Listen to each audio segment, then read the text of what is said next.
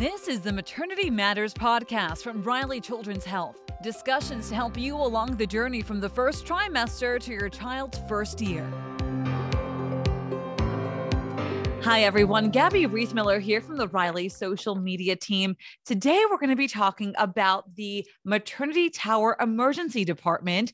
And to discuss that, I'm joined by Dr. Amanda Underwood. Dr. Underwood, thank you so much for being with us today. Yeah, thanks for having me. So, for those that aren't familiar with how things work now in the tower, they might be thinking, okay, I'm aware of the Riley Emergency Department. How does the uh, emergency department in the tower differ from that and what we offer? So our obstetric emergency department is designed, um, it's located in the maternity tower, um, and it is designed uh, to be able to assess, um, evaluate, and treat those patients who are pregnant and are coming in with pregnancy related complaints. So the Riley Emergency Department, the main emergency department, really is just designed to assess uh, children. Um, but in the obstetric emergency department, we assess our adult um, patients who are pregnant. Okay. And for me, when I first learned about this, I thought it was so cool. How common is it to have an OBED? And are we the only one in the state?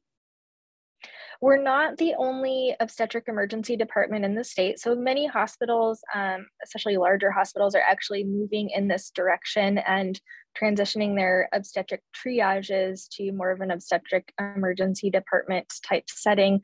Um, so IU North and IU West uh, both have obstetric emergency departments. Um, I think the thing that sets us apart is that in the Riley Obstetric Emergency Department, we do see and evaluate um, patients with early pregnancy complaints as well. So we see patients um, with, you know, just had a positive pregnancy test and pregnancy concerns, um, as opposed to many other obstetric emergency departments don't necessarily evaluate patients who are under 20 weeks gestation.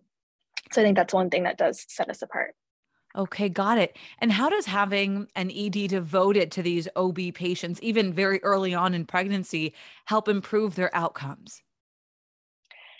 I think one thing um, that's great for us is that these uh, our obstetric emergency department is staffed by obstetric providers. So, for those patients who are under 20 weeks and may have otherwise at a different hospital been seen or evaluated in the main emergency department, um, by emergency medicine trained physicians.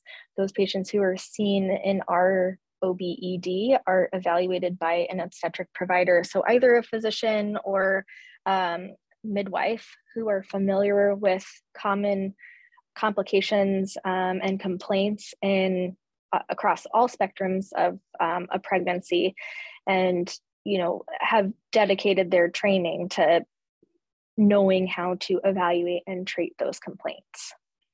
So I think it definitely helps um, that our providers have familiarity um, and we are you know more focused on those things so i think the efficiency with which patients are evaluated and treated in our settings sometimes um, you know better than having to be evaluated in a, a the regular emergency department Okay. And what are the most common reasons that patients are coming into the OBED at this point? Now that it's been open for a few months, what are what are you guys seeing? Yeah. So you know, of course, we see many patients who come in with concern for things like labor, whether that be normal labor or early labor. We see patients who are concerned or who aren't really sure whether they've had things like their bag of water um, being broken in early pregnancy, we see a lot of nausea and vomiting of pregnancy, um, patients who have concerns about either bleeding in pregnancy or pain in pregnancy. Um, and then other more generalized complaints. So, headaches, abdominal pain. Um, I'd say those are some of the more common things that we're seeing right now.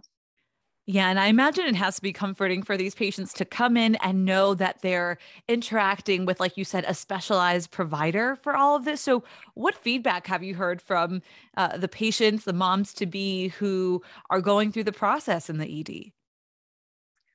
Generally, I think feedback has been uh, very positive. I think you know, being that we really just focus on pregnancy and pregnancy related complaints, I think, like I said, one of the things that we uh, try to do is make sure that patients are evaluated in a timely fashion, that we're assessing for any um, any issues that would require urgent or emergent intervention. And so I think that that definitely um, is a positive for patients. And then, you know, things that are not necessarily emergent but uh, uncomfortable or unpleasant for patients, they're being treated in a timely fashion. And so I think all of those things um, have been perceived very positively. Yeah, that's great. And walking through the OBED, one realizes that it's very close to just the general labor and delivery area of the floor. So, how does that help with the flow of things if a patient comes into the ED, needs to be admitted, needs perhaps further care or even really critical care? Yeah, so I think that's the other thing that's really great is that if a patient comes in and they have something emergent happening in terms of you know something going on with the baby or something going on with mom where they need to be delivered very quickly they're steps away from the operating room. And so we're able to coordinate things to get them where they need to be to be treated very quickly if that's the case. Um, patients who you know maybe don't have complications but are coming in because they're concerned they're in labor they're steps away from the labor rooms as well so we can get them moved to a more comfortable room um, for them to labor and deliver in.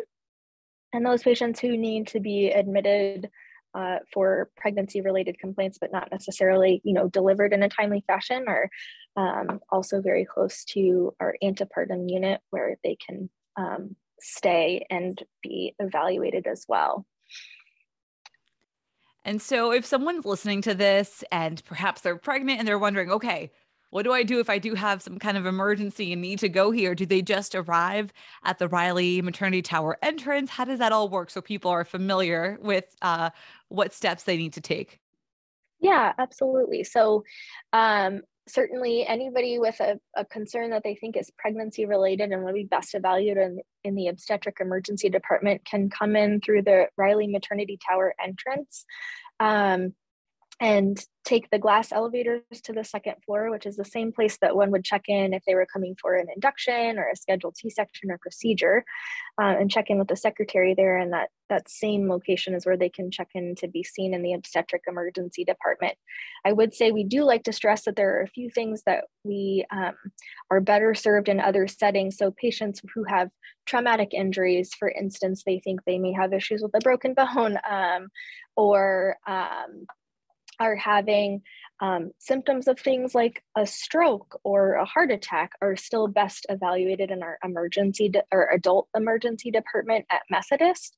Um, but anybody with an emergent complaint that they think is pregnancy related is uh, encouraged to be seen in our obstetric emergency department at the maternity tower. Yeah, really good stuff to know. Well, Dr. Underwood, thank you so much. Uh, I'm excited when I learned about all these new you know areas of our hospital. So really appreciate you taking the time to let us know a little bit more about it. Absolutely. Thanks so much for the opportunity